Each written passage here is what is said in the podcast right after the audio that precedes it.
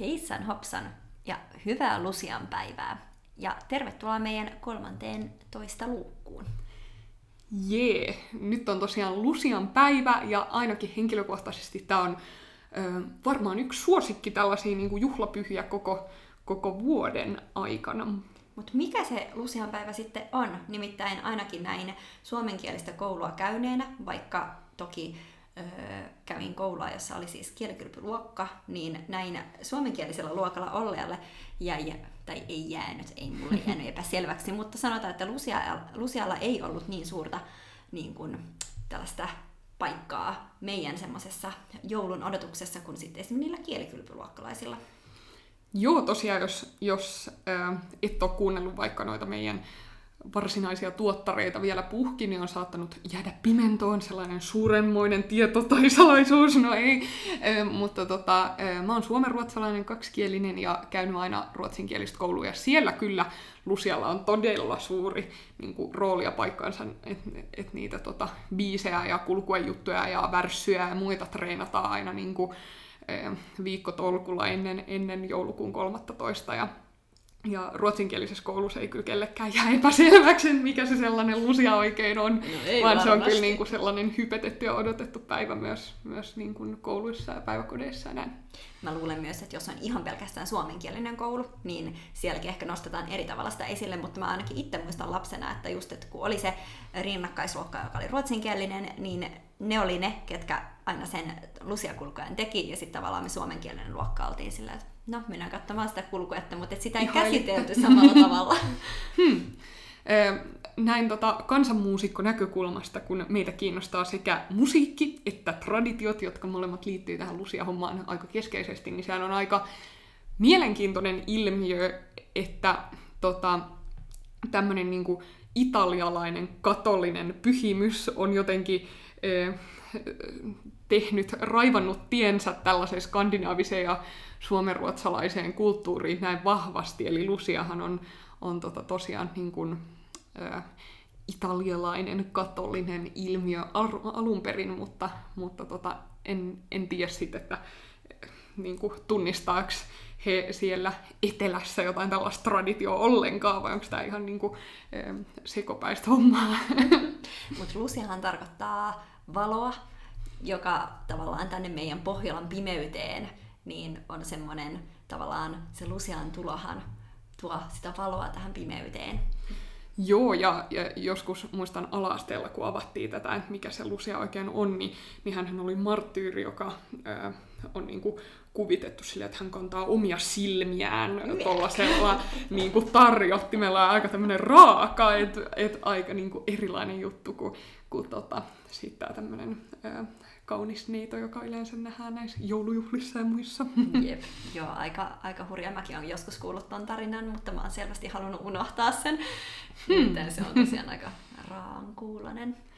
Jep, mutta, mutta just tässä niin kuin, suomenruotsalaisessa ja laajemmin pohjoismaisessa kenessä, niin Lusiasta on tullut ehkä tällainen niin kuin, näkemisen ja valon niin kuin, ää, symboli. Että muistan, ää, mä olin nimittäin itse mukana Suomen Lusiassa muutaman vuoden, voidaan mennä siihen tarkemmin ehkä vielä kohta, mutta, mutta tota, silloin aina muistutettiin, kun käytiin niin keikoilla, että et hei, että Lucia symbolisoi niin kuin näkemistä, että et on niin kuin tosi tärkeää, että te sille kohtaatte kaikki ihmiset siellä keikkapaikoilla ja niin kuin katsotte heitä silmiin ja tälleen, että et se on niin kuin tosi olennainen osa tätä koko, koko niin kuin traditioa, niin niin tota, se oli mulle ainakin silloin joskus parikymppisenä ihan uusi juttu. Mm, mä olin just kysymässäkin sulta, että no, tai pyytämässä, että kerropas, miten se Lucia nyt liittyykään erityisesti suhun, koska sähän tosiaan oot ollut Suomen Lusiassa mukana, ja terotetaan nyt tässä vaiheessa vielä, että, että Lucia-hahmojahan on ympäri Suomea sillä lailla, että Turussa on oma ja Porvoossa on oma ja eri paikkakunnilla on omansa, mutta sitten on tämmöinen Suomen koko Suomen oma Lucia myös. Joo, eli aika pitkä oli esimerkiksi Helsingin keskustassa tuossa Forum-kauppakeskuksen Seinäsain joulukuussa lakana, missä oli tosi isolla aina se kulloisenkin vuoden Suomen lusia, niin, niin e, nyt on puhe tästä. Ja, ja sitten tota, lusiapäivänä on saattanut nähdä tietysti telkkarista sen niin kuin Suomen Lusian kruunajaiset tuolta Helsingin tuomiokirkosta, jotka taitaa tänäänkin tulla kello viisi, niin, niin kansi katsoa.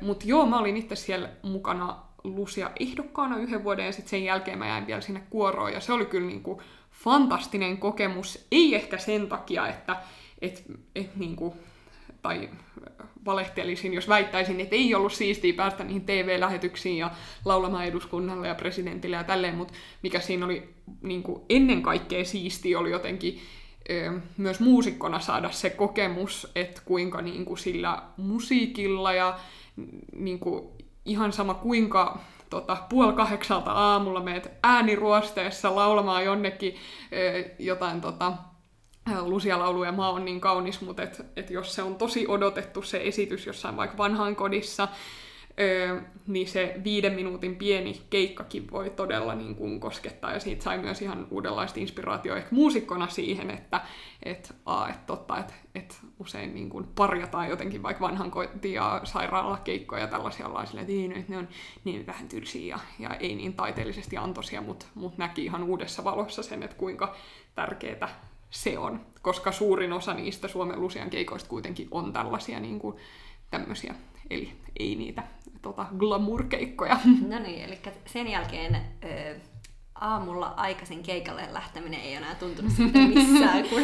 Joo, kyllä siinä aika usein ne aamut alkoi silleen, että nähdään puoli kuudelta eli eli aukiolla ja siitä lähdetään, niin tota, tota, ei siinä auttanut, auttanut muu kuin nousta sitten neljältä kihartaa hiuksia ja rokata hommaan. Huhhuh. No onko sulla jäänyt mieleen joku semmoinen erityinen muisto joltain keikalta? Oliko joku, onko se ollut joku niin kuin yksittäinen keikka, mikä on ollut jotenkin semmoinen koskettava tai jäänyt vahvasti mieleen?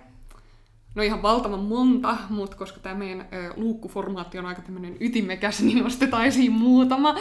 Öm, yksi oli ihan tota, tosi, tosi hulvaton juttu, kun tämä oli muistaakseni mun ekana vuonna, ja siinä Lusia-laulussa lauletaan ruotsiksi Tendina viitta jyys, eli ö, sytytä valkoiset kynttiläsi. Ja sitten siinä päivänä Lusialla sattuu olemaan sellaiset vähän luonnonvalkoiset, jotka siinä hämärässä valaistuksessa ehkä jopa pikkusen kellers ne tota, kynttilät. Ja, ja sitten sit oltiin just jossain vanhainkodissa ja sieltä joku mummo huutaa sitten kesken sen laulun, että ei ne on valkoisia, kun nehän on keltaiset. Ja siinä oli kyllä, kun se on kuitenkin aika sellaista harrasta mm. hommaa ja ollaan niin kuin naama aika peruslukemilla ja, ja arvokkaana, niin kyllä oli nauruspidättelemistä ihmisillä.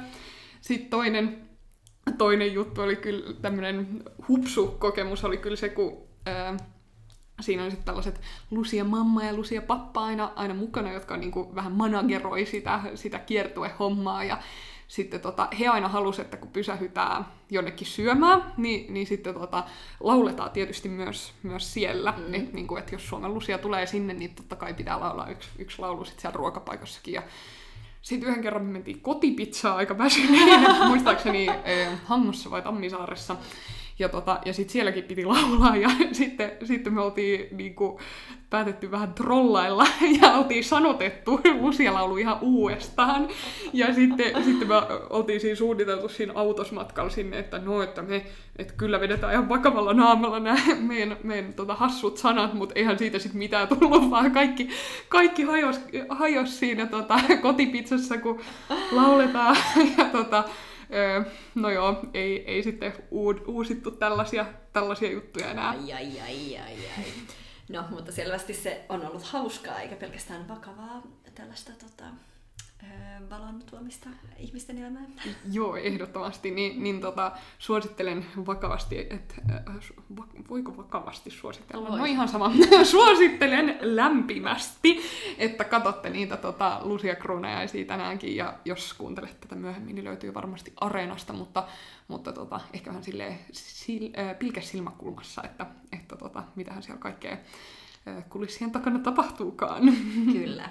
No niin, ehkä tämä oli tämmöinen hyvä katsaus Luciaan. Ja toivottavasti tämä herätti teille jotain ajatuksia. Voitte tosiaan mennä googlailemaan ja selvittelemään Luciasta lisää, jos tämä oli teille jotenkin vähän vieraampi asia.